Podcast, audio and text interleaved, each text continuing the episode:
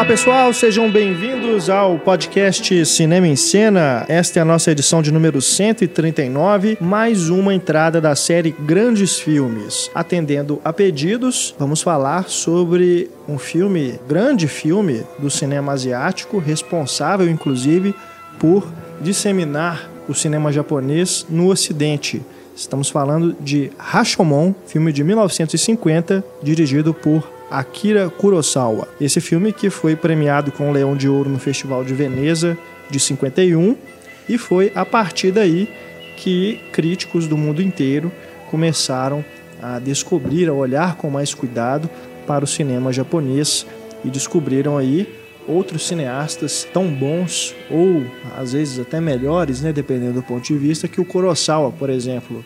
Kenji Mizoguchi, o Yasuhiro Ozu, entre vários Kobayashi. outros. Kobayashi, né? Entre vários outros. A gente aqui no podcast falamos, eh, a gente já falou muito pouco sobre cinema asiático. Nós temos um podcast da série Grandes Diretores sobre o Miyazaki, né, o diretor da- das animações. E mais cineastas como Kurosawa e esses outros que a gente mencionou, a gente ainda não teve a oportunidade de fazer um podcast sobre eles, embora, claro, que esteja reservado, está reservado no, na nossa lista de, de diretores para os próximos podcasts dessa série falarmos sobre Ozuko e o próprio Kurosawa também. A gente escolheu então o Rashomon, que foi pedido aí por nossos ouvintes para integrar essa série Grandes Diretores, porque é um filme realmente muito representativo. A gente fala então com ele com sobre ele com mais detalhes ao longo deste programa.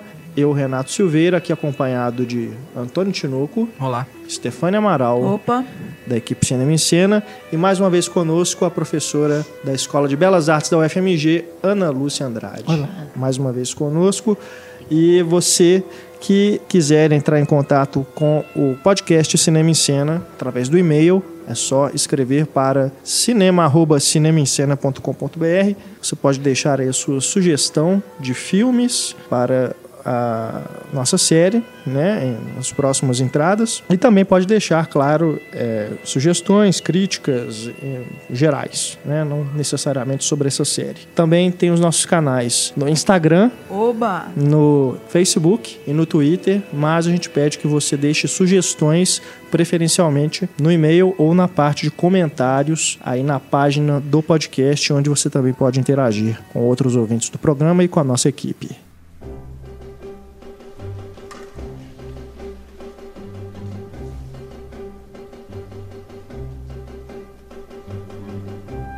Iniciando então nosso bate-papo sobre Rashomon, como a gente fez nos outros podcasts dessa série, vamos primeiro fazer uma contextualização sobre o filme, uma pequena apresentação, depois a gente entra na análise do filme em si.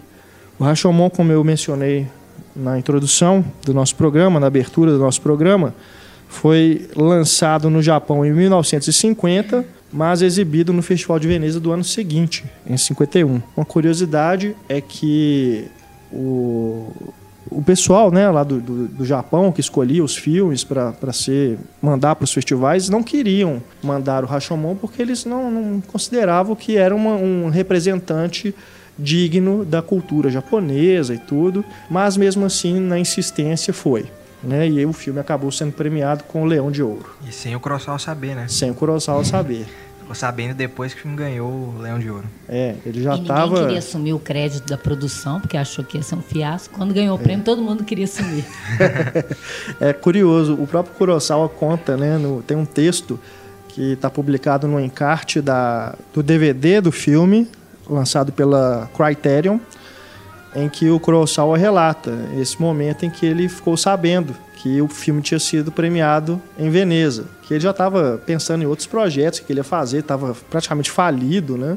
sem dinheiro para continuar fazendo outros filmes. E aí, quando a, a, a mulher dele contou para ele, ele falou assim: "Bom, não estava nem sabendo né?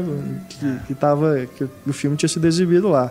E a partir daí, é, ele, claro, conseguiu né, meios de fazer outros projetos e fez né, outros grandes filmes.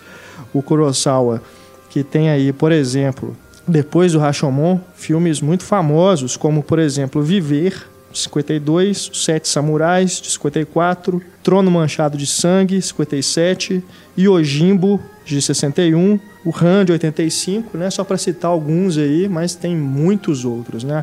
A, a filmografia dele é bem extensa. Vale lembrar também que o filme foi premiado no Oscar com uma estatueta honorária, porque na época ainda não existia a categoria Melhor Filme em Língua Estrangeira. Foi a partir daí que surgiu a ideia da, academia criar essa, esse prêmio né, específico para produções estrangeiras, né, não americanas. E vale lembrar, né, vale ressaltar, na verdade, que é, essa fama, né, esse sucesso que o Kurosawa conseguiu com Rashomon, chamar a atenção é, do Ocidente para o cinema japonês, tem muito a ver com o estilo que ele demonstra já nesse filme, que é que é um estilo que é muito influenciado pelos filmes ocidentais também, né? Ele era um grande fã de quem? Quem? John Ford, né?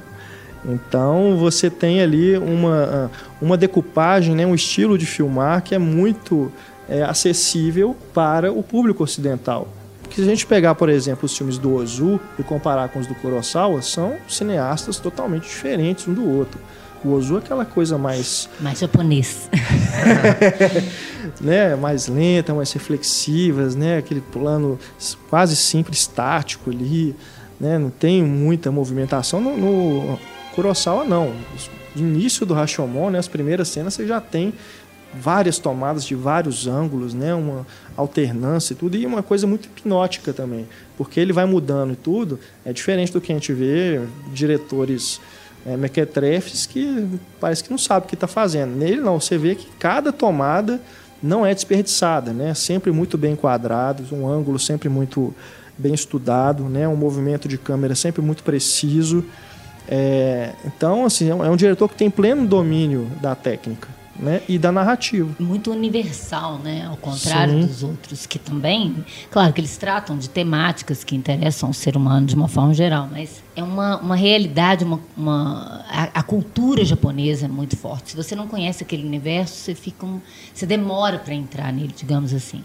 Kurosawa não. E, e, eu acho que isso é um dos motivos porque ele não é tão respeitado no país dele quanto é. os outros são.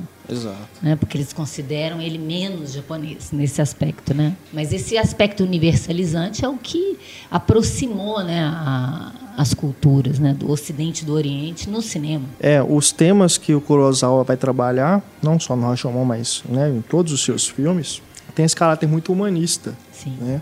Que aí realmente tem uma universalidade que é inegável. E é, vale lembrar também que ele adaptou para o cinema autores que não são japoneses. Dostoiévski, Shakespeare, né? A versão dele do Macbeth é esse que eu falei, Trono Manchado de Sangue. E o Ram também, que Ram, é o, o Rei Lear. Né? Isso. Tá. É, do Dostoiévski é o Idiota, que ele, Idiota. Se, eu não me, se eu não me engano, foi logo depois do Rashomon. É o filme seguinte dele, que acabou ele mesmo fala que não foi não foi bem né bem aceito e tudo e ele acho que não, é, não, no, no, nos extras tem o roteirista fala isso, né? Que é, ele estava procurando material japonês, de, de, contos de escritores japoneses, por causa dessa acusação dele se interessar por escritores ocidentais, né?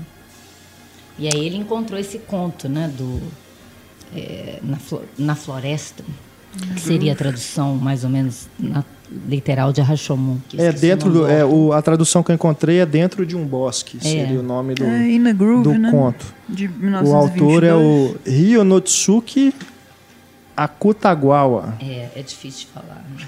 E o filme, o roteiro, na verdade, é baseado em dois contos dele, né? Sim. O que chama Rashomon e esse outro, né? O In a Groove. In a Groove. É, o, o, no, nos extras, o, o, o fala que ele fez, ele quis adaptar um conto e deu, não deu nem, nem 80 páginas. E o, ele um amigo mostrou para o Cruzal, ele se interessou muito, virou para ele, aumenta isso para mim. Eu quero fazer um longa com isso. E ele falou que ele ficou doente, não conseguiu, de repente o Cruzal chegou com um roteiro de um longa lá para ele. é, a base né, dessa, da história do filme, Rashomon, é o, o, o, conto In a Groove, que fala sobre a morte de um samurai contada né, por versões de, de vários personagens. Parece que é um livro só de depoimentos, né? Pelo que eu Isso. pesquisei.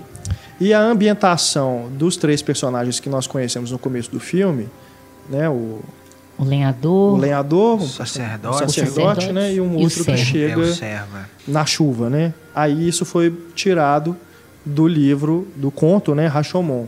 Que Rashomon é o quê? Vamos né, explicar o que significa Rashomon.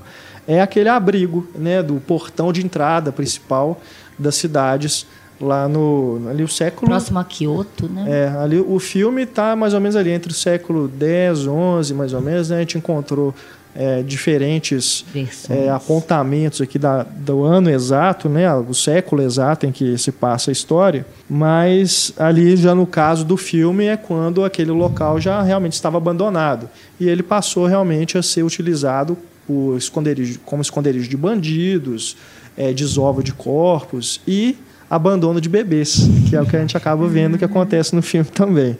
Então ele se inspirou nesses dois, desses dois contos, essas duas histórias do desse autor, né, o Ryo Notsuki, e criou então o roteiro do Rashomon. E é curioso porque era o primeiro filme que o Kurosawa estava fazendo para o estúdio da EA, que ele trabalhava num outro estúdio antes. E, e ele falou, eles falaram, você tem que fazer um filme barato. Ele falou, vou fazer um filme com um set só. Você vai ter que construir um set. E eles ficaram muito. Ah, então vamos fazer o filme e tal. Ele falou: "Ó, o filme vai se passar na floresta, o que é um complicador por causa da luz do sol na floresta, né? Que cada vez. Eles falavam no making off que eles ensaiavam o plano todo, colocavam espelhos para refletir o, a folhagem nos atores, porque a- as árvores eram muito altas, não refletia do jeito que ele queria.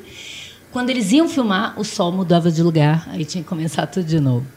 E o cenário que eles construíram, que é das ruínas, foi caríssimo. Porque era dificílimo reconstruir aquilo caindo aos pedaços, porque ele poderia desmoronar. E é uma coisa imponente, né? É. Grande, alto. Você vê que tem aquelas toras de madeira, né? Fazendo ali os E é pilares. maravilhoso, porque ele, ele faz um- bonito um, o fundo set. dos enquadramentos preciso, né? Sim. E aquela chuva torrencial, né? É, porque da mesma forma que a natureza é muito importante para o Kurosawa, né? Aquele, aquele cenário decadente, aquela coisa grandiosa se decompondo, tem tudo a ver com a temática. É. Assim como as forças da natureza têm a ver com a temática também, com o que ele está dizendo no subtexto desse conto. E é interessante por ser uma, um portal mesmo, também é a nossa passagem para essas histórias, né? Essa, essa estrutura meio em abismo do filme, da gente entrando em histórias e tal, né? história dentro da história, dentro da história. O contraste com eles contando na chuva e acontecendo no sol também. né? A simbologia do sol, quando ele aparece no, no filme, né? E esse o Rashomon, né, esse local está em ruínas, parece que a- a- o objetivo dele é realmente criar um simbolismo da decadência da cultura japonesa e tal, do que acontecia ali mais né, voltado para eles mesmos.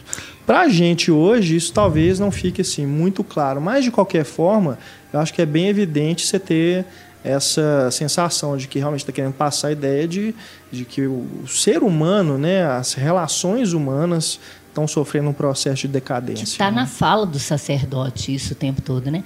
Eu, eu lendo sobre o conto, eu não consegui ler o conto exatamente, mas é, parece que esse autor ele se suicidou com 35 anos, o autor do conto, né? E ele tinha um desencanto mesmo pela humanidade. Então você vê que aqueles personagens, principalmente do sacerdote, é um pouco um reflexo desse mesmo autor, É. que está desencantado com, com os valores humanos. Se ele tivesse vivo até hoje, ele teria se Nossa. matado agora.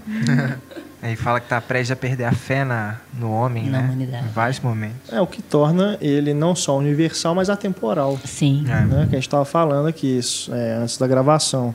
Que não- na verdade não importa o, o ano, o século que se passa. Essa história, você assistindo a esse filme hoje, né, você identifica muito assim do que ele quer passar, né, a respeito dessa é, desvalorização do, do- do- das virtudes humanas, né, da ética, né, da, Tratamento das mulheres. também. Exato. É, não- se você pensar que passaram-se 10 séculos. Pouca coisa Daquilo. muda, né? Exato. Não, e eles nem é, fora tudo que aconteceu, né? A Segunda Guerra Mundial, que foi terrível para o Japão, isso seria mais do que motivo para o desencanto. Então, é, é até interessante no momento em que o Japão está se reconstruindo depois da guerra, é, o, o Kurosawa colocar essa história, né? ele que é um, um, um, diretor super ocidentalizado, né? A gente pensar que tem essa coisa da cultura japonesa, né? Que parece que o, é, o perdedor se rende aos costumes do, do dominante. Então, o, o, Japão nos anos 50 ele era muito é, americanizado, até pela política do, dos americanos investirem dinheiro lá para ajudar o país a crescer. E ele resgatando esses, essas, essa tradição japonesa do samurai, dos valores de honra uhum. né, do ser humano, é, é interessante, porque é, eles, eles acus, os próprios japoneses acusaram o, o Kurosawa de sair da, da desse território japonês, mas na verdade ele estava levando essa cultura para o Ocidente. E isso é um papel também muito interessante, né? A gente conhece muito dessa cultura por causa dos filmes dele também, né? Sem dúvida nenhuma, tanto que é, o Hollywood depois vai refilmar como faroestes, né? Uhum. A mais famosa versão é Sete Homens e um Destino, que é a versão de Os Sete Samurais. Mas o próprio Rashomon também teve sua versão western, chamada Quatro Confissões, né, aqui no Brasil, com Paul Newman e direção do Martin Ritz, mas ainda não tive a oportunidade de, de ver essa versão. E o Leone vai, vai, vai é. plagiar, né? É. E Ojimbo pro Sérgio Leone. Inclusive, é um plágio, rendeu... É uma, uma refilmagem não oficial, né? Porque é, é plágio, praticamente. rendeu processo, inclusive, Deu. né? Deu, é. Inclusive, se você for... Tem um ângulo que depois eu vou colocar o fotograma, se você permitir, que é é típico do Leone, que já está lá no Kurosawa, que é você ver os personagens através das pernas do outro personagem, né? Que é bem, você vê que o Leone tinha uma admiração também por esse cinema, né? Não é à toa que ele vai. E esses planos chamam atenção porque é bem triangular, né? E o filme inteiro é filme triangular. Inteiro, é. é. verdade. A posição dos personagens. Ele evita a decupagem, cortar de um para o outro para o outro. Ele deixa os três no mesmo plano, né? De uma forma é. absurda. É. E dizem que o, o, o Kurosawa ele fazia o storyboard de tamanho grande, né? ele não fazia em quadrinhos. Ele já compunha isso como pintura, né? esses quadros. Então ele tinha plena noção do que ele queria desde o início né, do filme. É, isso realmente salta aos olhos, né? Os enquadramentos. São perfeitos. É... Dá vontade de ver no cinema, né? Uhum. Nossa, demais, demais. Assim, eu recomendo né, o filme já tem versão restaurada e tudo, em alta tá definição. Vale a pena. maior TV que você tiver na sua casa, né, na casa de um amigo, sei lá, dá um jeito de assistir. E até o som também, né? Que eu, eu vi no making off, o, o pessoal já velhinho da equipe comentando, o, o, o o editor de som falando que deu muito problema o áudio, né? Porque eles tiveram vários incêndios no estúdio, perdeu o áudio de alguma sequência, teve que fazer de novo. Mas você não sente isso no filme. não sei se é a restauração atual que melhorou isso, né? Mas os sons são muito importantes no filme. Os silêncios, os ruídos da natureza, né? Da chuva, do vento é, a respiração ofegante dos personagens. E aquela música meio bolero de Ravel que também teve problema de plágio porque é, é muito bolero de Ravel. Muito. E aí Ele... você vê também outra tentativa dele é uma música que não é oriental. É. é outra tentativa de aproximação com o Ocidente. E ele fala que ele pediu para o compositor usar um, um bolero mesmo né? uhum. ele quis realmente fazer essa, essa esse contraste né? Essa Fumio Hayakawa Hayasaka, o, o, músico. E vale lembrar também o nome do diretor de fotografia, o Kazuo Miyagawa. É, que é perfeito também, né? Foi a primeira Sim. vez que o, o o Kurosawa usou espelhos, né? Foi a ideia dele, porque é para refletir, né, as folhagens nos personagens. E... Parece que era espelho de figurino até. É, ele conta que foram, ele roubou do figurino, uhum. do departamento de figurino, mas uh, no, no making off da equipe que tem a equipe mais velha, o sujeito da equipe é, técnica de efeitos visuais, ele fala que na verdade eles construíram espelhos de um tamanho uhum. preciso para colocar na mata para poder fazer esse, esse efeito, né? É porque é muito natural, então, né? o Kurosawa usou em todos os filmes dele esse esse efeito, porque era muito importante para ele isso, porque você não vê o vento em filmes, né? Então o Fellini resolveu isso no som, o, o vento é dado pelo som. O Kurosawa faz isso com as sombras no rosto da pessoa, porque você vê a folha mexendo, então você vê o vento, né? Então, e como a natureza é muito importante para ele, né, a gente está sempre vendo a natureza e os personagens por trás da natureza. Né? Além da chuva, como eu disse, o sol, o vento, os insetos que você não vê, mas você vê o, o, o Toshiro Mifune sempre se, é. se batendo, matando mosca. É muito natural, né? Esse é. efeito com, que ele obtém com os espelhos. É. Você não percebe. E é maravilhoso, né? né? Mesmo você sabendo, você não percebe. É. é muito, muito E tem bom, a ver com o clima é, estranhamente no ar do filme que ele tem. é verdade. Né? Daquela coisa de uma fatal. mulher fatal, mais ou menos. Né? aquela, é, aquela ideia de que nem, ninguém é bom e ninguém é mal. Você não sabe direito qual é de ninguém. A natureza humana que é dividida em, em bom e mal, que está tudo, na, tá na fotografia. E isso é legal porque se no noir é tudo à noite, com luzes artificiais, ele faz isso em pleno dia, com as sombras naturais mesmo, né? Então ele dá uma outra vertente para essa ideia do noir, que eu acho que o próprio cinema americano depois vai retomar isso de uma outra forma. Sombrio à luz do dia. É, exatamente. É, e tem que... também um, um simbolismo com essa luz do sol ali na floresta, né, em meio aos galhos e tudo, que é essa ambiguidade mesmo de você não estar tá vendo tudo claramente. É. Né? Também você tem tá sempre essa... vendo as coisas atrás de alguma é, coisa, né? É. E ao mesmo tempo você parece um observador escondido na Sim. floresta também, como se você Sim. fosse também uma testemunha daquilo, né? Como o lenhador. É verdade. E ele utilizou também, acho que câmera na mão, não era muito usual, parece. Algumas coisas assim, algumas Ele usa novidades. tudo ali, né? E a Até câmera grua no meio do mar. Grua. direto focada para o sol também, era uma é, coisa que ele foi é, parece que foi a primeira vez, né? Segundo uhum. o Kurosawa, é a primeira vez que, que alguém fez isso. É... Era um tabu, né? Não é. podia filmar direto o sol. E é tão perfeito, Deus, né, nas né? cenas que ele usa. Não pode filmar. A cena que a que ela está sendo que a primeira cena de estupro, né? Que eu acho que é a única que mostra. É. Que em vez de mostrar, ele, ele, mostra o ponto de vista dela olhando. Ele, ele usa essa ideia da câmera subjetiva sempre colocando a gente no lugar dos personagens. Então, você não está só julgando os personagens, né? Porque a gente também é o, é o é o júri, é. já que ele não é mostrado, né? Mas a gente também é, é convidado não só a, a, conhecer aquelas histórias e tentar entender o que aconteceu, mas a se colocar no lugar de cada um. E ele faz isso muito bem com o uso da câmera subjetiva. Inclusive na cena, na visão dela mesmo, quando ela está falando que o olhar dele para ela é muito fatal, a gente vê ela sofrendo o olhar dele. Uhum. É muito breve assim que você vê o olhar dele mesmo. Você uhum. só vê o desespero dela diante do olhar dele. Uhum. Então é muito louco isso. E parece que o projeto inicial ia chamar Male and Female.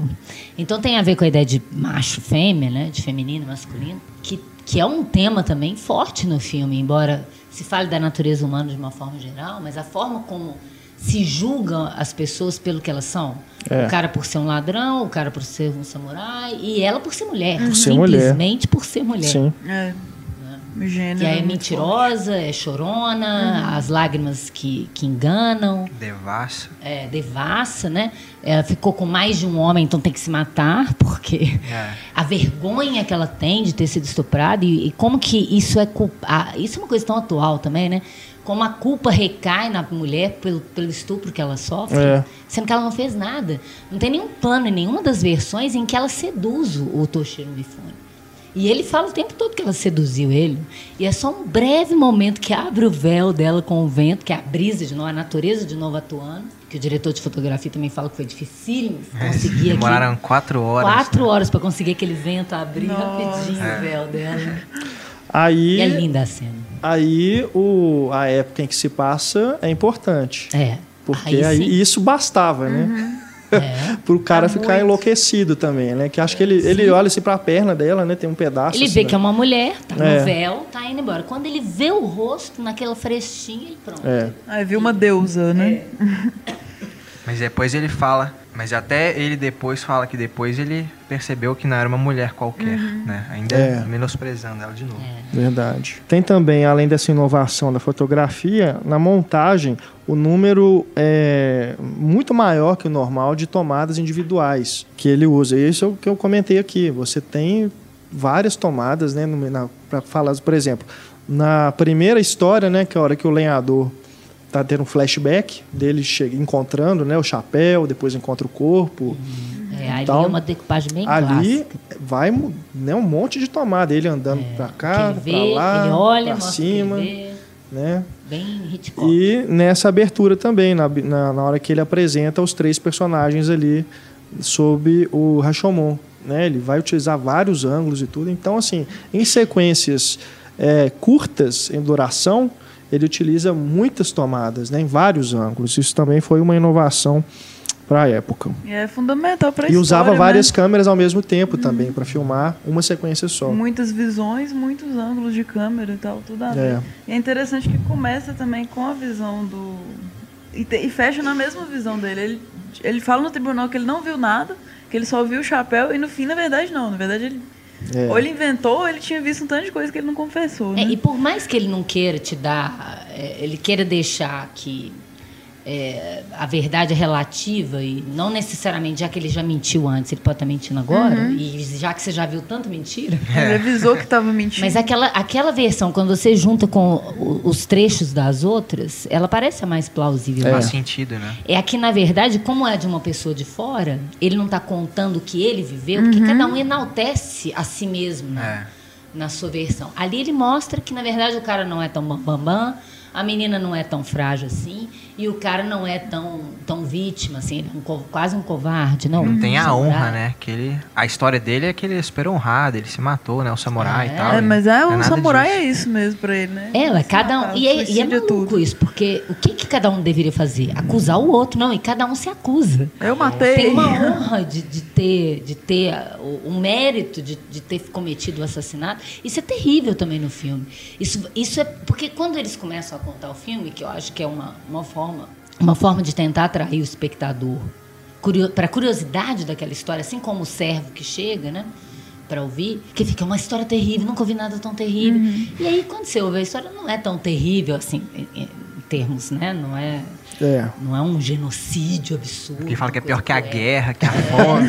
pior que tudo. Mas, na verdade, é porque ele, ele, aquele caso, ele é um exemplo, né? É como, quase como uma ideia de de conto, é, de fábula mesmo. Que a partir daquele episódio você caracteriza algumas questões da, da natureza humana para mostrar que, que aquilo que por isso que eu falo que a natureza é muito importante, porque é o efeito da natureza humana. Isso não é porque um é nobre, porque o outro é, é uma coisa lá Kubrick, né? Que dentro do homem tem um mal latente independente de qualquer coisa, né? E que esse mal está pronto a emergir dependendo da situação. Então, aquela situação simples, simples, claro, para os personagens não são, né? Afinal de contas, é um estupro. Estou né? querendo dizer assim, não é um genocídio, uma coisa tão terrível quanto parece ser a princípio, antes de você ouvir a história. É. É, é que, na verdade, ele vai te falar. É, é o subtexto. Você tem que ler o que está no subtexto de cada versão e quando você tenta montar a versão talvez definitiva que fosse, você perceba, a partir dessas mentiras, a partir de, do, do orgulho, do egoísmo que cada um vai demonstrando nas suas histórias, você vai percebendo outras facetas do ser humano. Né? Então isso é muito interessante, porque, na verdade, você não está julgando só aqueles personagens, você está julgando a natureza humana. Eu acho que o terrível também é você nunca saber a verdade. Você sabe que você tem versões e tal, mas a, a, essência mesmo você não sabe o que aconteceu. Você nunca vai saber. Isso que é mais desesperador. É, que é o objetivo do filme. Né? Uhum. Ele não está preocupado em te mostrar realmente a verdade. Uhum. É realmente mostrar que essa verdade é absoluta. É, pode é ser que não exista mesmo, né? Existe é. alguma coisa que, que é, vai saber, motivação. Que como é, é um conto, que... né? Tudo está sendo contado dentro do conto, dentro do conto, tudo pode ser mentira. Uhum. Sim, sim. Como Ou tudo não. pode ser verdade. É. Outros filmes mais tarde, né? Que a partir do Rashomon vão utilizar essa coisa de fazer eh, os pontos de vista, as versões, eles vão falhar nesse sentido, porque aí a última história é sempre a que vai mostrar o que realmente aconteceu. É, tipo né? o herói. É, exato. Perde o sentido, né, do dessa do que o Kurosawa queria com o filme. Ah.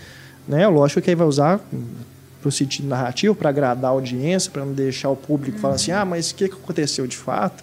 Aí outros filmes né, mais comerciais vão utilizar esse recurso de falar. Então, só é a versão oficial é essa aqui. Uhum. Né? Termina o filme com nisso. ela. Porque o, o, Mark Cousins, no, na história do cinema, ele fala que, na verdade, era uma forma do Kurosawa, esse filme, dele criticar o neorrealismo italiano.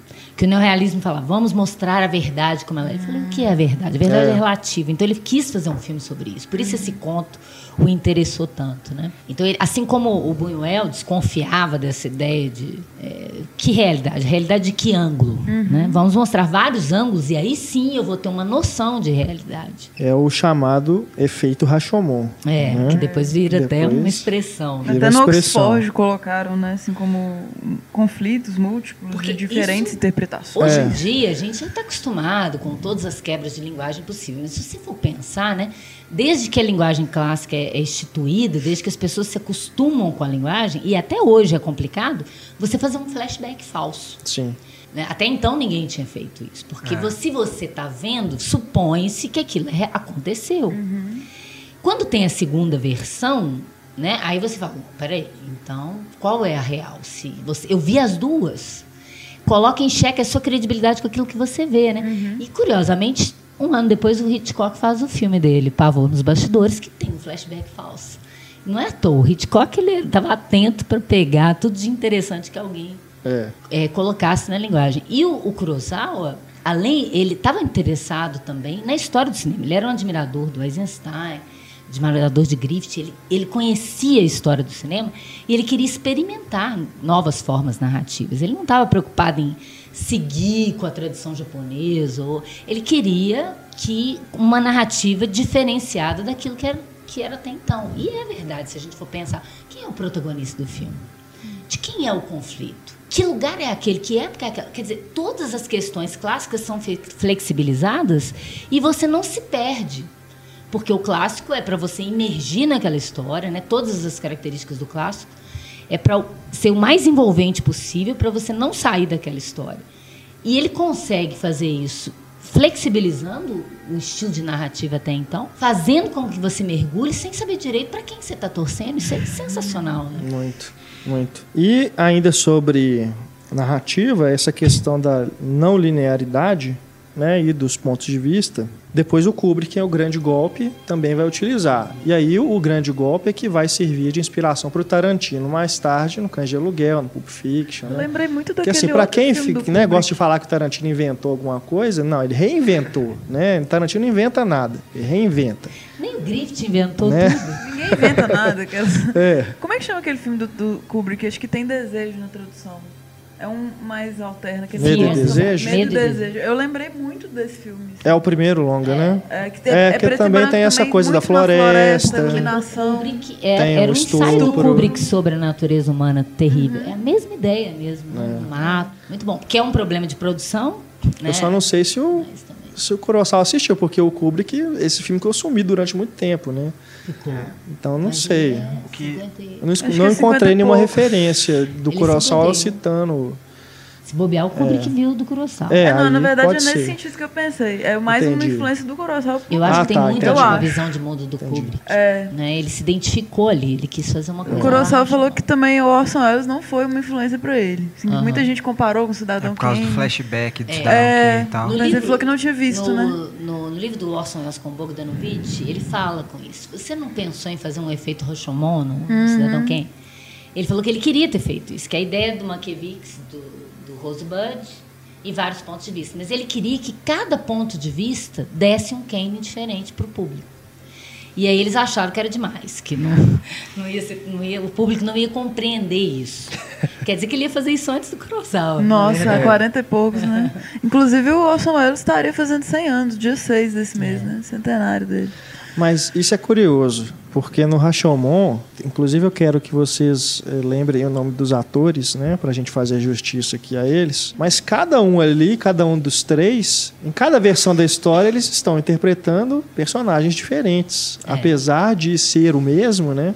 São versões diferentes de cada um. Talvez o samurai seja o mais seja o mais igual em todas, né? Porque ele tá, afinal de contas, ele fica parado, levanta e vai brigar.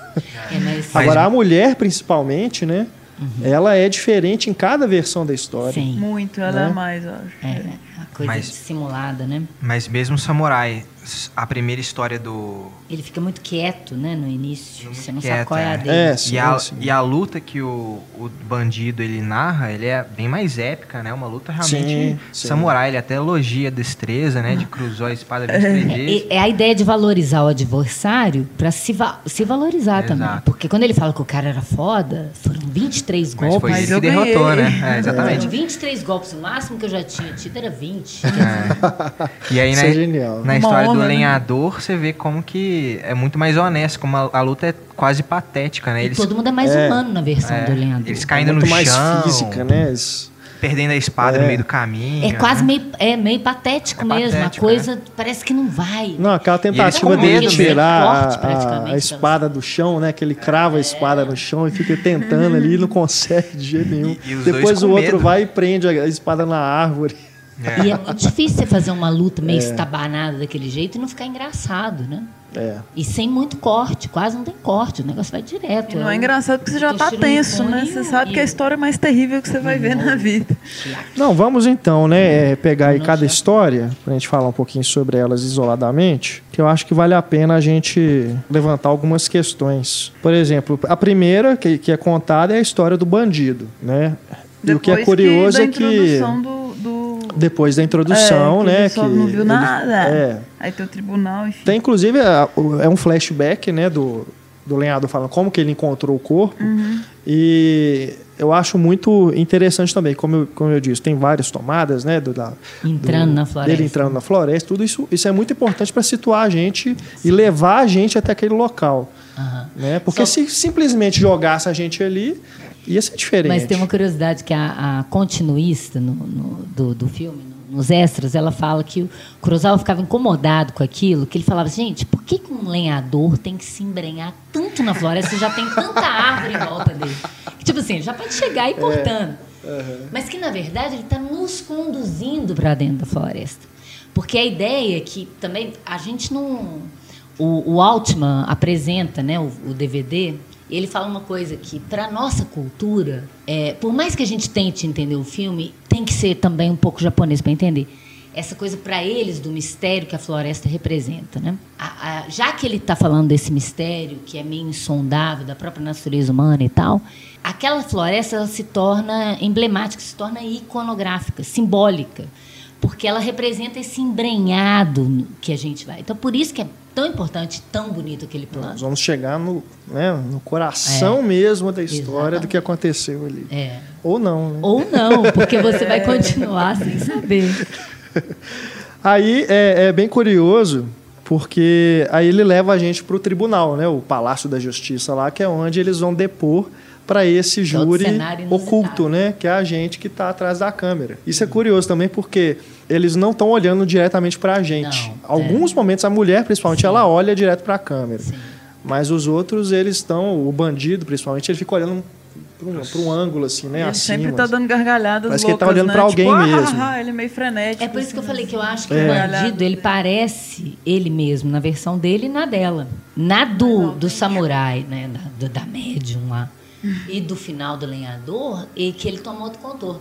Porque essa gargalhada, essa coisa meio exagerada, parece um bufão, né? Contando vantagem.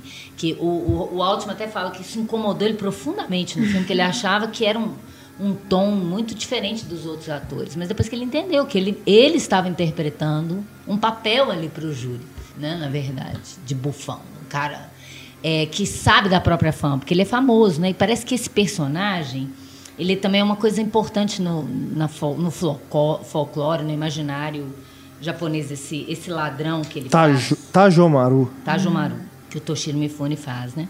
Isso. Então, tanto é que ele tem uma fama já, né? Todo mundo sabe quem ele é e tudo. Então, parece o cara que virou popstar, É, né? E- bandido e esqueceu popstar. o que, que ele é realmente. E que você só vai ver ele com medo, com cara de medo, tremendo a espada, na versão final. Lenhador, E tanto né? que tem a apresentação dele também com outro personagem que só aparece ali, né? Que é o que foi que encontrou ele caído no- na beira do, do rio.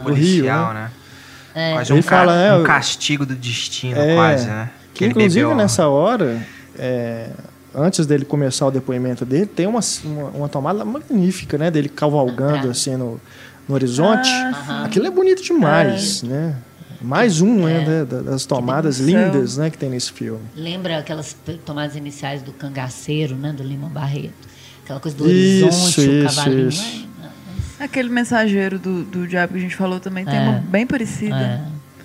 Mas é, um, é, é, meio que um filme de tribunal ali, né? Começa ali meio que um filme de e tribunal. é um tribunal inusitado, né? No Muito tatame, assim, Muito. você nunca vê. Só e aquelas luzes escuras no fundo, sempre é. no fundo. Que também é uma forma para você entender como é que eles conhecem aquela versão. Eles estão na, na cena o tempo todo, né? E eles respondem as perguntas, né?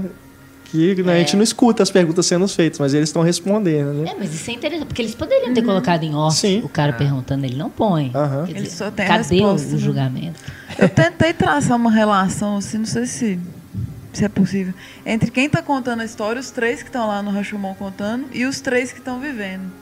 Porque tem um que é mais desesperançoso, que é mais o bandido. Ele tem até a mesma risada e tal. Uhum. Tem um que é mais inocente, que em algumas versões podia ser a mulher. Então, como se fosse uma, uma metonímia, de certa forma, ali, da humanidade mesmo. É, não é à toa, porque são três e três, né? É.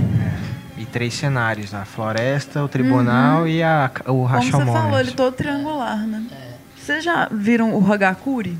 Que seria uma espécie de código de honra do samurai japonês? ele é bom assim pra gente sentir essa, essa cultura mesmo extremista do suicídio e tal. Eu li esse livro, é bem pesado. E tem bastante a ver, assim, uhum. com essas. Que é melhor morrer do que viver sem Sempre, honra. é. Direto eles cometem o sepulcro, né? Que é o suicídio samurai e tal. Uhum. É, eu falei pra gente lembrar o nome dos atores, acabou que eu, a gente ficou falando e falando. se quiser. O Tajomaru é o Clássico, Toshiro né? Mifune, hum. Toshiro né? Que é o, é o John Lindo. Wayne do é Kurosawa. John Wayne do Kurosawa. É. é, e foi a primeira parceria deles, né? Depois eles vão fazer é. 16 filmes Um monte juntos, de filme. Né? Então ele virou mesmo o John Wayne dele. A mulher, a Stefania descobriu que ainda está viva. As duas mulheres é são as únicas sobreviventes do filme. Assim, é, é a, a médium isso. E a esposa, a né? A esposa que é a Machiko Kyo. Os homens todos faleceram. E as duas estão assim, 90 anos, cento e tantos anos. É mesmo. E Firme a forte. é a Noriko Homna. Uhum. E o samurai? O samurai Masayuki Mori. Hum. E o lenhador? O, o, lenhador, o lenhador é um clássico também do Kurosawa, né? Shimura. Fez vários filmes dele também. O sacerdote é o Minoru Shiaki e o servo ladrão é o Kishijiro Ueda. O, é, isso eu estava lembrando aqui também. É, que o, primeiro personagem que ele dá um close-up é o sacerdote. É. Que, curiosamente, é o que mais escuta. Ele faz o nosso papel, né? De, do, do, público, que está ali testemunhando aqueles relatos. É o primeiro close-up que ele Será dá. que ele é o protagonista? Como diria o Pablo, sempre tem um protagonista, então é ele? É, esse filme é difícil, você estabelecer um protagonista. Não, Talvez o. O objetivo, ele consegue no final. O objetivo dele era restabelecer essa fé que ele restabelece. É, Até verdade. surge o sol, para de chover, Sim. sol, aí o bebê é. e tudo Sim. mais. É, o bebê, e ele faz o, os comentários. Símbolo da esperança, né? uhum. né? Eu vi uma, uma crítica do um crítico de, antigo, que eu esqueci o nome dele. Ele falando que o filme é moralista, que ele tem umas falácias morais e tal, por causa das falas do, do sacerdote, mas eu acho que é congruente com o que está é. com o personagem, com o que está sendo dito, com a linha inteira da narrativa, né? É questionar a moral, na verdade. Né? É, né? se você tirar essas falas dele, você não, não amarra. Por que mostrar aqueles três personagens ouvindo? Se o que interessa são a história dos três que vivenciaram a coisa. É, talvez no, no final, e depois que eles encontram depois que eles encontram o bebê, talvez tenha naquela troca de diálogos, né, do lenhador com o, o outro, né, que rouba o kimono é, algo nesse sentido, assim, de um moralismo ali, porque é tipo uma lição de uma moral da história, uhum. né? É, mas, mas, mesmo assim, mesmo eu assim, acho que é bem, é bem natural ali o diálogo. Nada, dá a entender é. que ele roubou o punhal, mas ele vai criar, ele tem um gesto de solidariedade que vai criar aquele órfão também, é. que é uma, uma espécie de redenção também da, daquele personagem. Quer dizer, uhum. Existe um lado ruim no ser humano, mas existe um lado bom. Que poderia ser o contrário. Existe um lado bom, mas existe um lado uhum. ruim. Não, ele, ele faz o, o positivo, o final. É, né? positivo.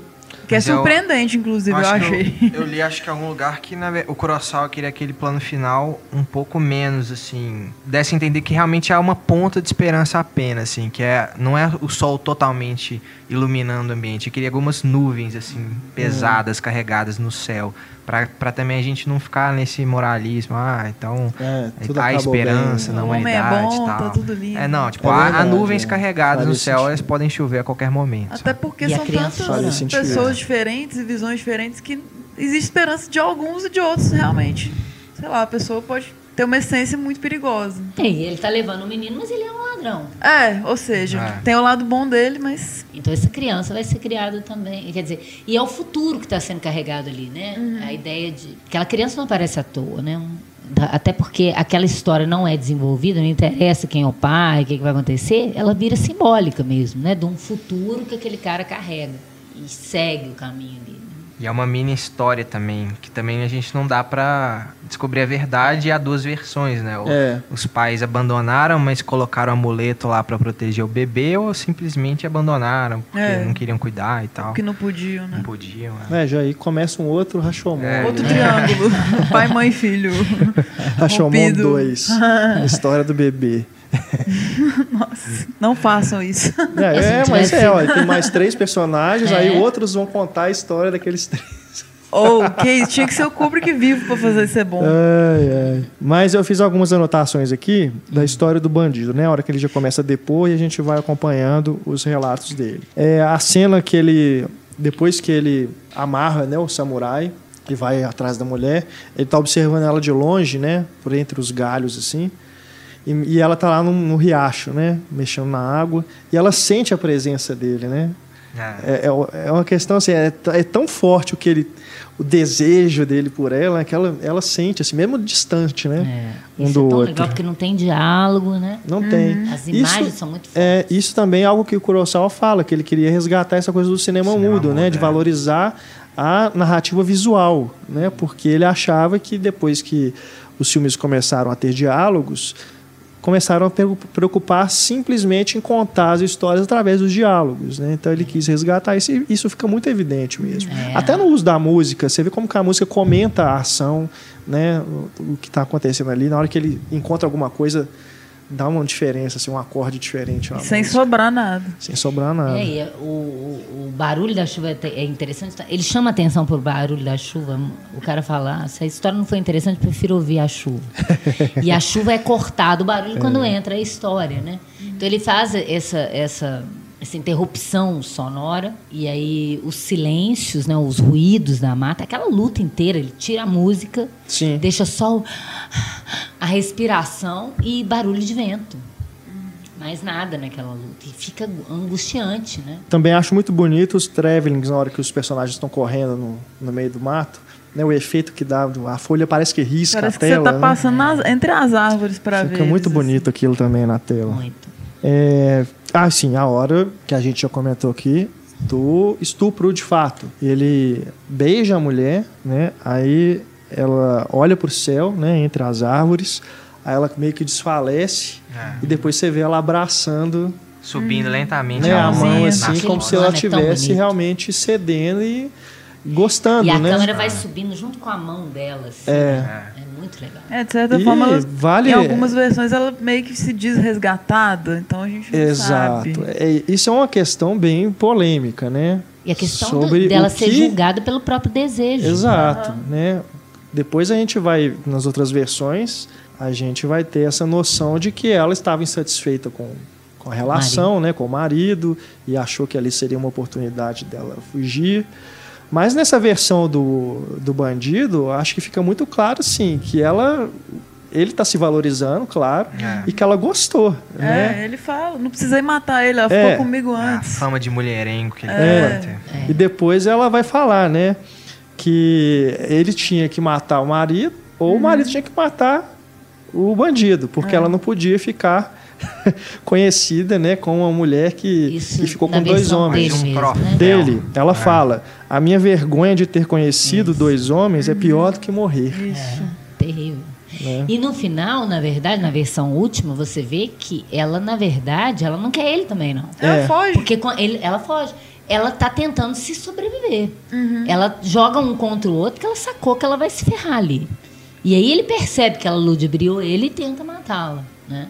Eu não entendo porque é, é, ele mostra na história ele sendo encontrado, o Toshiro Mifune. Mas não mostra ela sendo encontrada, É. né? fala que ela estava no templo e tal.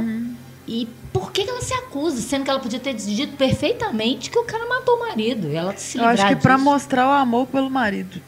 Tipo assim, sou uma mulher honrada, Aham, e matei meu marido. porque ele tava olhando daquele jeito. Acho que é mais pelo Mas trauma, assim, é, é enlouqueceu. uma loucura. É É. a culpa dela. É, eu, eu traí fala- meu marido e tô matando ele pelo olhar que ele tá me julgando. Eu não consigo viver com Mas isso. ela não chega a confessar exatamente que matou, Ela não. fala Ela com fala que, Ela fala assim, ah, e aí que desmaiou e coração do tudo, e na hora que ela acordou, o punhal tava no, no coração do marido. É, tem isso também, né? Essas sutilezas foi do crime.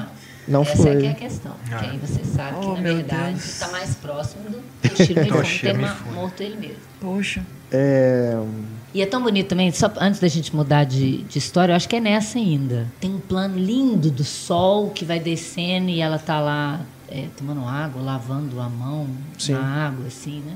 Tão bonito aquele plano também. Muito que eles bonito. falam que foi uma coincidência, assim. Eles acordaram de madrugada e o sol tava nascendo, eles acordaram a menina opa, opa. correndo, vamos lá fazer. E na hora da luta também, é reparar como que o, o bandido é, tá zombando o tempo todo, né? É porque realmente é a, é a versão dele, né? Ele não tá nem aí. Ele, tem hora É que ele um- para, Ele coça o pescoço, né? Chique, né? dá, as, dá as costas pro cara, né? Parece a luta do, do Anderson Silva. tá nem aí, tá zombando mesmo. Ri, fica gritando, é pulando, fazendo Um, careta. um animal quase, né? Acho- Ele é bem selvagem. Li- Aliás, ele- é impressionante como ele, ele encarna essa coisa animalesca. É, eu li É, que ele, o Kurosawa e ele tavam, viram um filme, estavam vendo um filme sobre leões, um filme leões na África e tal. E aí o Kurosawa falou, olha, quero que você tente incorporar essa questão do leão na, na atuação, né? É, e o leão é Realmente. possessivo, né? Quer tudo pra ele, tem, quer a mulher e tal. E esse tique é interessante também, né? Porque é um negócio que marca o personagem também, característica dele ficar se batendo assim pra É. afastar inseto, né? É, e tem outros filmes do, do Kurosawa também, o, o Yojimbo, o personagem tinha o tique também de mexer o ombro assim pra cima, né?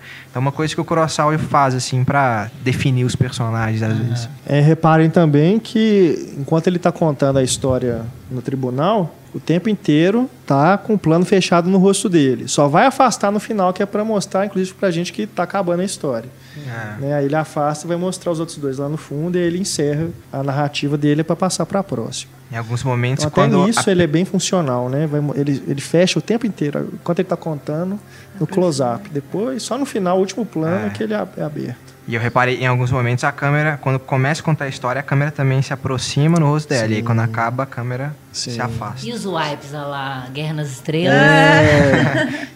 Teve um Mad Max que fez isso também. Passou na cena, assim, É lembrei. verdade. Guerra nas Estrelas que tem tudo a ver com o Kurosawa, né? Não, Total, né? é, mas tem no Cidadão Kane também esses É, wipes, viu, gente? Verdade.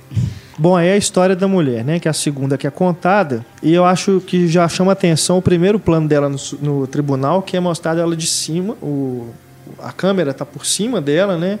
E ela deitada no chão chorando, já subjugada mesmo.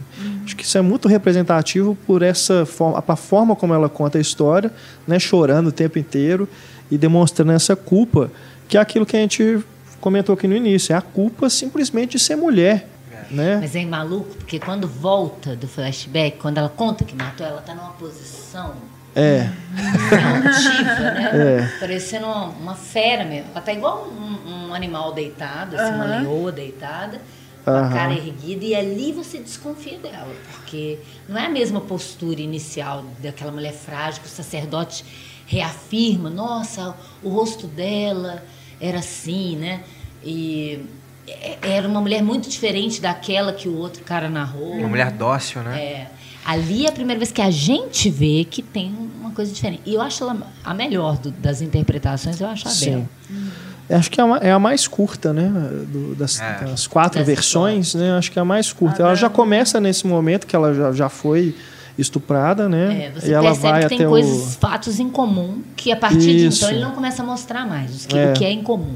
Ele só vai ressaltar o que for diferente. É. Parece que tem uma transição também. Ela no tribunal abaixada chorando, ela vai ser mostrada de novo na cena abaixada sim, chorando. E, e, é, é, muito bonita essa transição. É. E ela olha diretamente, ela sim, ela olha diretamente pra gente quando tá contando. E na verdade e... você vê que é isso, é uma mulher também desafiando é, esse papel que ela é colocada, né? Ela já vai ser considerada culpada imediatamente. Só dela ter atraído o olhar do, do estuprador, ela já é, é. culpada. É, a culpa é dela. Que é terrível isso, né? É, e o que torna a coisa ainda mais é, angustiante é que ela, na hora que ela vai até o marido, ela observa que ele não está reagindo da forma como ela como deveria né ele não está indignado não está furioso não está com raiva nada ele está desprezando ela é. por ela ter sido estuprada. É, um olhar nem né? de raiva nem de pena, mas de repulsa. É. Isso que mata ela. Eu acho essa, essa história realmente assim, a mais. Doída. É. Porque a dela, né? É a dela, né? Em, em relação a isso, essa questão da culpa, né? Por e ela que... finaliza assim mesmo, se subjugando. Tipo assim, o que, que uma mulher é, pobre e desamparada como eu poderia fazer? Então, e... assim, ela carrega muito esse... Como Na a mulher era ela vai falar. O é. que, que uma mulher pode decidir? Vocês ah. que têm que decidir por mim. É, como é que é? O homem faz de sua mulher pela espada. É. Ele conquista a mulher aí, pela espada. Só aproveitando essa deixa, né? Tem uma cena perfeita que tá ela no meio, vem as duas espadas, uhum. até que a plano abre e vem os dois. Fica uma coisa extremamente fálica, né? As duas espadas é lutando por ela. Total. E ela provoca ele falando isso, né? Um homem, é uma mulher ama um homem que a toma pela espada. Pela espada. É isso mesmo. Que coisa, né? Claramente fala. Aí o poder é dela ali. Isso é na versão do, da testemunha, né? Eu acho que é a última. Que é, que é porque ela é mais. Toma, para de chorar ali e domina a situação. Uhum. Eu tenho, eu tenho uma impressão também de. Aquela hora que ele vai trocando né, o olhar do marido para ela desesperada, angustiada, uhum. de efeito Kuleshov. Tipo, porque a cara dele tá bem assim, né? Ela tá falando que ele tá, que ela, ele tá sentindo repulsa por ela, mas cara dele assim, pra é gente parece que ele tá assim, né? Meio que em transe, se olhando pra ela. É, porque aí que tá. Meio sem ação, sabe, sem reação, né? Como ele não repete o estupro, a impressão que dá é que continua valendo a primeira versão do, do Moifone. É. Que ela cedeu. É. Então, esse desprezo do marido também, será que não Pode é por ser isso? por isso. E a culpa dela não é maior porque ela também gostou? Então tem uma, um monte de coisa ali que a gente não vai saber. A gente vai ter que ficar conjecturando. É uma mistura de tudo, na, ver, na verdade, entre aspas. Claro é. que a condição é um da mulher não é fácil, um. né? Não. Então, é isso que eu tô falando. Só dela ter sido estuprada, ela já é considerada uma prostituta, sem que ela não teve nem... Ela tentou lutar. Uhum. Ela tentou reagir, uhum. mas parece que isso só entesou os dois mais. Né? É. E se a gente reparar aí na história do, do marido, ele estava de costas, né? Ele olha por cima do ombro para os dois. Ixi. Então aí também. Mas é um médio, né? Aquela, da, aquela versão do médio a gente ignora. Essa é a mais. Suspeita. É muito maluca. É a mais louca, cara. Morto, você falando? Através da média. Mas os mortos não mentem. É. Né? O, o próprio cara fala assim, mas como, como assim, assim o morto falou? Essa é quase um momento de humor do filme. Prestou depoimento através do médium. É. Você abraça um lado espiritual que. Ai, ai. Numa história que parece precisar de tanta racionalidade para você uhum. compreendê-la, né?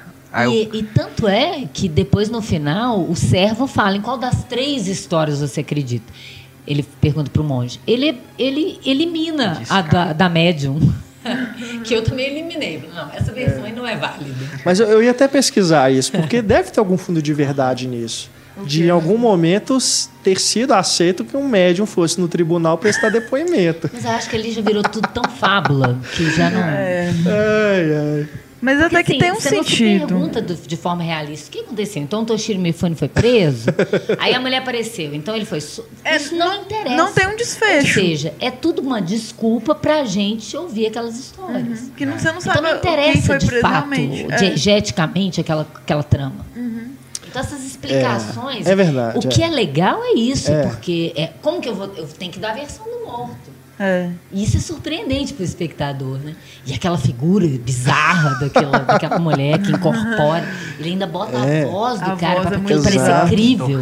Né? É. Porque, de novo, você está vendo a incorporação. Não é alguém contou que a médium é. Você tá vendo ela incorporando o morro. Você sente Genial, uma aquilo. dor ali, que já começa falando, eu tô na escuridão, eu tô sofrendo na escuridão. É. Aí você fala, pronto, se matou. É. Porque pra ter o suicídio, não, sua alma, né? Você, tem a é. crença que não vai. Então, se ele bebe, se ele não pode falar ai, ai. que o outro, o, é, ele, ele, como que o, como você falou, como que o, o samurai se gaba, hum. se suicidando, é, só resgatando pode, sim. a sua honra, uhum. Né? Então ninguém me matou, eu me matei. É o que eu estou dizendo, todo mundo toma para si o assassinato para resolver um problema de honra, como se isso fosse menor do que a própria honra, né? Matar alguém ou se matar. Né? E reparem também que esse é o único momento ali do tribunal que a câmera se movimenta mais. Tá acompanhando. Tá né, corta mais, médium, né? Pro tribunal corta, também. E no, no, começo do depoimento tem um plano aéreo, inclusive. Que eu interpretei como um momento que o espírito baixa ali. é, é. Mas essa versão do, do morto, né, do marido morto, também atribui a culpa à mulher, né? Não apenas por ela ter cedido ao bandido, cedido ao estupro, mas porque ela decide ir com ele. Ela fala, né? É. Me leva junto, né? É. É, é pro marido, ela é realmente a principal vilã da história, muito uhum. mais até do que o bandido, né? Uhum. Do que é, o ele perdoa o bandido. E aí, quando... É, é. Porque ela, ela pede pro, pro bandido matar o marido, né? Hum, e sim. aí o bandido fica. Porra, o bandido empalidece. O que você quer? Ele fala assim, né? É, tipo, dá uma virada ali. O bandido mesmo. acabou de cometer um ato terrível, mas é. aí quando a mulher pede pra ele matar, ele. Não, aí ele fica revoltado. Os né? dois ficam amiguinhos, né? Os é. dois terminam parceiro, quase vão beber depois e a é. mulher se fode. Essa versão pisa nela, né? E eles falam é nessa? a mulher eu acho que é nessa, por pisa, é, eu acho que essa que tem a perna, que é, que é, o plano que ela vai colocar, que, que eles são vistos... Não, essa é a última. É, a, é da última? Né? É a última. É. As mulheres usam as lágrimas para enganar a todos, enganam até a si mesmas. Uhum. Né? Que é o que o servo fala. É, é e, e, ele já tinha falado isso antes, né? É, que mentira é humano. Uhum. E é porque os homens são fracos que eles mentem. E a gente né? mente até, até para si, si mesmo, também. É. O choro é mentira ali. É, e os mortos também vão, me vão mentir de acordo com a conveniência. Nem, segundo eles, mortos é. não mentem. É, segundo ele, não, mas pode ser mentira, hein? Pode ser mentira. Será? A própria Pessoa... mediunidade pode ter um caráter ficcional ali. É. A pessoa está, a pessoa está morta. Polêmico. é. A pessoa está morta e nem, nem na morte ela é honesta com ela mesma. Né? Isso é o mais bizarro. Ela faz o espírito, o espírito ainda é, que, que tenha descido o é, espírito, enfim, sim. diegeticamente desceu. É. Igual o Renato falou, desceu literalmente. Na câmera, né? desceu o espírito lá. E ainda assim, essa versão é mentirosa. Ela, ela é mentirosa por quê? Porque ele está preocupado com a imagem, com a imagem dele. dele. Uhum. Ele não está preocupado com a verdade, né? Não. E o cara fala, né, que é, é a mesma ideia do, do, do que está no, no, no Kane, que está no, no homem que matou o Facínora, né? Entre a lenda e, e, e o fato, imprime-se a lenda. É igual né? no Memórias Póstumas do Machado. que seja também. mentira. Contanto que seja interessante. É, se for divertido, conta uma história legal Isso é pra é gente. perfeito nessa fala, porque ela ilustra o filme em, em si. Uhum. E o suicídio dele também é outra bela transição, né? Que aí ela. Sim, sim. Ele enfia o punhal, cai no chão, e aí a média também cai no chão. Uhum. Né? Um belo corte. É. Exatamente. E aí, por fim, vem a história do lenhador, que é o momento que a gente descobre que ele mentiu, né? Ele foi o primeiro a mentir do filme o todo. narrador objetivo que a gente estava lá acompanhando, é. confiando. Não, ele também mentiu. É. Porque coisa. no começo ele fala assim, eu não, não falei. Nada. Falei para não me comprometer, né? É, não quis me envolver. Você fica muito atento às informações dele no início. Igual você falou, a decupagem não deixa você esquecer nada. É igual o Hitchcock quando vai para um plano de detalhe. Você fica, opa, aquilo vai ser importante. Então ele mostra a corda, mostra o chapéu, mostra o chapéu do samurai e mostra uma coisa que não volta na narrativa, que é um uma caixinha de amuleto no meio das folhagens, que ele fala. É. Que isso não volta para a narrativa. Ou seja, ele pode ter roubado isso também. É verdade. Né? a corda, né, que ele acha. A corda você entende, porque o cara foi desamarrado. Ah, verdade. Né? Tava rasgado, verdade. E, e o, que, o que elimina a morte pela mulher e, e o suicídio é a forma. Bom, até então você acha que é verdade, como ele encontra o cadáver, que ele conta. Os Aí, bracinhos pra cima. Quando você sabe que é mentira essa narração inicial, você vê que é uma. É, é uma, um exagero da própria narrativa dele. É, de braços. quem que nas ele outras achar histórias, na floresta né? o cara com os braços para cima duro. É. Né? E você fica com aquela imagem na cabeça como se aquilo fosse real, e aí os depoimentos não ficam batendo Bate. com aquela imagem real. E quando você sabe que aquilo é mentira, Verdade aquilo dá um nó na sua cabeça. Então ele flexibiliza a sua própria noção de percepção uhum. da realidade. Que é isso que ele está querendo? Ele está preocupado qual é a realidade daquela história. Ele está preocupado com a sua flexibilização da noção de verdade. Uhum.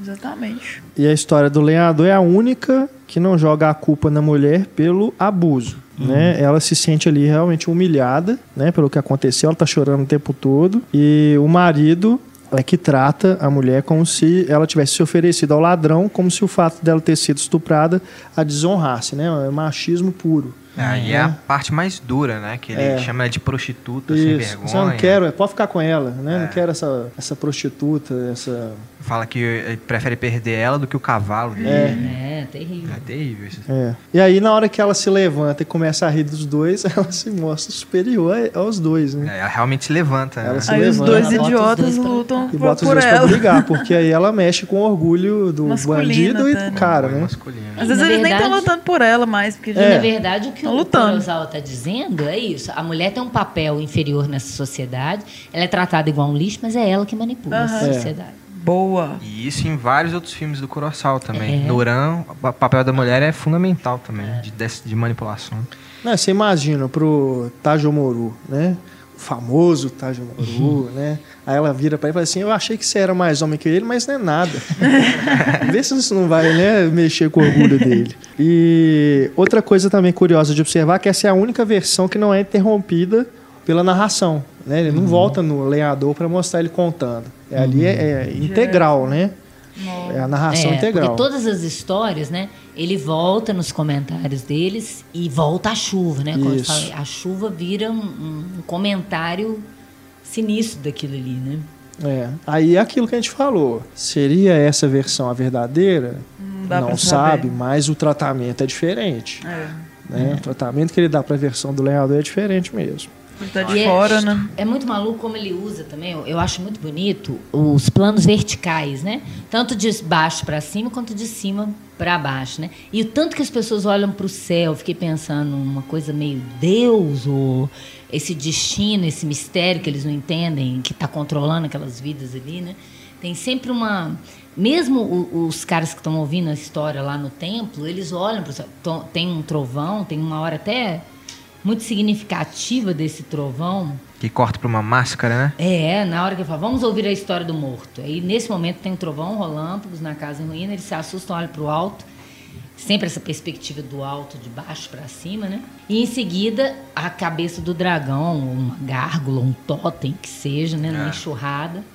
E aí ele faz um breve zoom naquilo ali, né, para dar um impacto ali naquela, naquele corte. E enquanto a médium narra, tem uma ventania sobre ela também, né? Que já tá invocando tudo. Ali. É. E isso me dá essa Está invocando todos os espíritos, demônios. Essa impressão forte, né, de como que as forças da natureza estão presentes tão vivamente nas cenas, né, atuando sobre os personagens, né, a chuva, o sol, o vento, as sombras, o relâmpago, o trovão, que eu acho que é uma forma também dele, dele concretizar essa natureza humana exacerbada através da própria natureza. Né? É que até o, tem um momento que ele fala que até o demônio fugiu de Rashomon, né? Que ele estava ali, é. mas ele não aguentou a crueldade dos homens e é. fugiu. Então, às vezes, mostrar essa, essa carranca, né? É. Tem a ver com isso mesmo. É verdade. Até depois da morte, ser suspeito. E algo que prepara, é algo meio sobrenatural que prepara para o lado sobrenatural do filme, que verdade. é a narração da média. É. Uhum. é verdade. E eu acho que a, a, o momento que ele trabalha a triangulação de uma forma mais forte é na última versão mesmo. Né? Que tem várias em profundidade de campo que ele trabalha, né? Isso. Às vezes ela no meio, um menor no fundo, um maior na, na coisa, que ele inverte isso dependendo. Não, é incrível como é que ele, ele nunca deixa ninguém fora do quadro, né? Mesmo é. quando ele muda, ele é. sempre vai enquadrar todos ali. E não só assim personagens, mas por exemplo, na hora que eles estão acendendo uma fogueira lá no, no Rashomon, ele vai virar depois, tá, tá em primeiro plano, depois no plano seguinte, tá o cara lá atrás é. com a fogueira, se aquecendo a fogueira e os outros aqui na frente conversando. Ele sempre deixa tudo muito, muito bem organizado. E, e fica né? muito bonito. Geralmente o padre no primeiro, esse plano aqui, maior, e os outros menores no, no fundo, né? E esse, esse quadro que eu falei que é a La Leone, né? Que a mulher é vista no centro, entre as pernas abertas do Mifune, que não é não deixa de ser significativo. Uhum. E o marido pequenininho no fundo, né? Impotente, né? Amarrado lá. É. E ela tá deitada no chão e o Mifune ainda fala: mulheres são fracas por natureza. E aí ela começa a rir uhum. e levanta. É e ela fala, bom, você velho. que é muito fraco. Bom. É foda, é foda, Rashomon é foda. Né? Ela fala que o marido é fraco, fala que ele é fraco.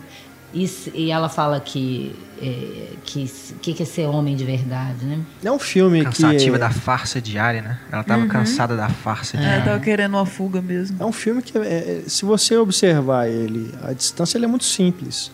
Mas ele é. tem tantos significados, né? Poucos personagens, poucos cenários. Demais. Poucos cenários, poucos personagens, né? É, é pequeno, é curto, uma hora e vinte e oito. É. Né? Mas a montagem é impecável. Mas é, se você vai dele. observando com detalhe cada, né, da decupagem, também esses simbolismos todos, essas uhum. questões que ele levanta a respeito da mulher, né, da condição humana, né, dos valores, né? É um filme que é muito complexo, na verdade. Porque do ponto de vista diegético, ele resolve na fala do próprio ouvinte do servo lá, que também não se revela lá boa bisca no final. Mas ele fala, no final não dá para entender as coisas que os homens fazem. Né? Então, é isso que ele quer que a gente pense no final. Você não entender o que realmente aconteceu, é você não entender como é que funciona mesmo a natureza humana. Uhum. Que você não sabe quais são os conflitos internos, o que está dentro de cada um, o que está passando na cabeça de cada um. Né? E aí, é, após ouvir que se você não for egoísta neste mundo, não sobrevive. Nossa. É. Aí o cara fala, maldição, todo mundo é egoísta, desonesto e arruma desculpas. O bandido, a mulher, o homem e você. Uhum. Né? E aí ataca ele. E aí, por fim, a chuva vai parando. Então, você percebe que essa chuva ela era uma carga emocional, simbó dramática, simbólica ali também. Sim. Né? No final, que você, você até se sente um alívio de parar aquela chuva, daquele ruído e e diminuindo, né? Porque uma hora as coisas passam também, independente da maldade. E é simbólica a fogueira também, né? Que é o servo que apaga, joga a fogueira no, na chuva, né? É. Apagando os vestígios de qualquer esperança e tal. Poxa. Agora é muito legal nesse, nesses, nesses extras. É muito engraçado, porque você vê aqueles velhinhos todos reunidos numa sala, cada um contando, aí um conta uma coisa, não, não foi isso, foi isso. Vira o próprio Rashomon. cada um tem uma versão de como que a coisa aconteceu. Excelente. Cada um quer se gabar do próprio trabalho. Oh, muito engraçado. Tem que ver isso. Perfeito. muito bom. e tem também aqui que eu anotei do que no, no texto que o Kurosawa escreveu sobre o filme, que está no encarte do DVD da Criterion, ele conta uma anedota que teve alguns assistentes dele que foram questioná-lo a respeito do roteiro, né? É, porque eles não tinham entendido aquela proposta e tudo, né? O que, que ele queria dizer com aquilo. E aí ele respondeu, vou citar aqui o trecho que está nesse texto, tradução minha. Ele fala, seres humanos, foi a resposta dele para os assistentes. Ele fala, seres humanos são incapazes de serem honestos com eles mesmos. Eles não conseguem falar deles mesmos sem se maquiarem. Esse roteiro retrata esses humanos, o tipo que não consegue sobreviver sem mentiras que os façam se sentirem pessoas melhores do que realmente são. O egoísmo é um pecado que o ser humano carrega consigo desde o nascimento. É o mais difícil do qual se redimir. Aí ele fala diretamente com os assistentes. Você diz que não entende o roteiro, mas é porque o próprio coração humano é impossível de entender. Se você focar na impossibilidade de entender verdadeiramente a psicologia humana e ler o roteiro mais uma vez, eu acho que você vai captar o propósito dele. E o, o corroteirista, ele, ele vai falando das coincidências. Você vê que é uma coisa da cultura. Esses make-offs são feitos por japoneses, são muito lentos, muito pouco dinâmicos. e é, ele contando que eles, ele por acaso, ele estava escrevendo roteiro, ele escrevia sempre roteiros originais, e aí ele encontrou com um cara que falou com ele, por que você não tenta adaptar? Aí ele, fala, ele marca o tempo todo como isso é importante, que esse encontro casual do destino, com esse homem que mandou ele adaptar, que por acaso alguém indicou esse, esse conto, e aí ele leu, e por acaso ele conheceu alguém que conhecia o, o Kurosawa, ele mandou esse conto, então ele fala que tudo que é realmente impressionante deve vir de alguma obra do destino muitas reviravoltas do destino me levaram à realização desse filme. Então, é uma coisa da cultura, isso é muito importante para eles, essa coisa de como que as coisas confluem para acontecer, né? É, E que, na verdade, o próprio Kurosawa não, não admite isso. Fala de deuses, fala de espírito, fala de sacerdote, fala, né? mas na verdade, cada um ali está tá traçando o seu próprio destino. Cada passo que você dá, você está interferindo no seu destino e no destino do outro. Uhum. Então o filme ele, ele tira, ele coloca aspectos é, metafísicos, religiosos, digamos, mas ele não corrobora isso. Ele uhum. coloca porque faz parte da história, mas ele, você vê que ele é cético. Ele está de longe olhando aqui. Mas talvez até por esses elementos da natureza, assim, essa a vida mesmo, não um Deus, né? Uma ordem natural das coisas mesmo. É, há interpretações, né? Que não, não necessariamente tem que ser o que ele quis dizer. Uhum. Eu, eu, li que tem gente que considera ali uma metáfora sobre a participação do Japão na Segunda Guerra, mas sei lá. Pode não ser a intenção. é, até da própria história japonesa, da cultura japonesa ser é, como é que fala? É, subjugadas, destruídas, né? Assim, é, ao longo do, dos é anos, né? É muito importante. E ser recontada, e refeita, e recomeçar, recomeçar, enfim. É. Então, assim, você vai encontrar interpretações, ainda mais um filme desse que não tem uma verdade absoluta, é. né? Tudo é, relativo. É. Né? Você vai encontrar realmente permite justamente leituras, isso. né? Leituras. O Kurosawa mesmo falando sobre isso. Assim, Rashomon é um reflexo da vida e a vida nem sempre tem significados claros. Exato. Então, é isso. O Altman fala na apresentação do DVD, que eu achei muito legal, que ele fala: é, o filme modifica a percepção do que é possível no cinema. Cada espectador terá uma opinião sobre o filme e o que houve na história. E isso, para mim, é arte. Ela penetra no seu intelecto, na sua mente, e a sua experiência, a sua história tem que reagir a essa nova informação mas você reage a partir da sua própria história, da sua própria persona. Então, cada pessoa vai julgar aquilo de algum modo a partir do que você também é, do seu próprio caráter, da sua própria relação do que é certo e errado, que uhum. o filme também está colocando, o que é ser um homem bom, né? É, que ele questiona isso, né? No, no final, o cara fala é, dessa questão do, de, de que não existe verdadeiramente a bondade no homem, né? Ela está sempre ligada a um, algum interesse, de alguma forma. E outra coisa que ele fala é que é, o, o, o, o Altman fala que na época ele fazia TV quando ele viu o Rashomon e ele assistiu o filme e ele quis sair no dia seguinte e filmar o sol também de cima. Porque ele nunca tinha visto isso no, no, num filme, né? Uhum. Fiquei fascinado e desde então faço isso. Adoro a chuva do filme. Chuva é um catalisador emocional que funciona em qualquer ocasião. Adoro o clima, a chuva, o calor extremo, o vento, qualquer coisa que seja radical, pois lhe dá uma nova cobertura, uma camada para o espectador se conectar em um nível sensorial. E isso tem tudo a ver com aquele terremoto lá que a gente já falou quando falou do, Shortcuts. Do shortcuts, quando a gente falou do Magnolia, né? Como que ele catalisa aquilo na força da natureza. A natureza agindo sobre os humanos, né? É Porque, na verdade, é a nossa natureza que age sobre a gente e a cultura, a moral e a lei, a religião doma isso. Mas que a nossa, a nossa natureza ela está controlada de algum modo, né?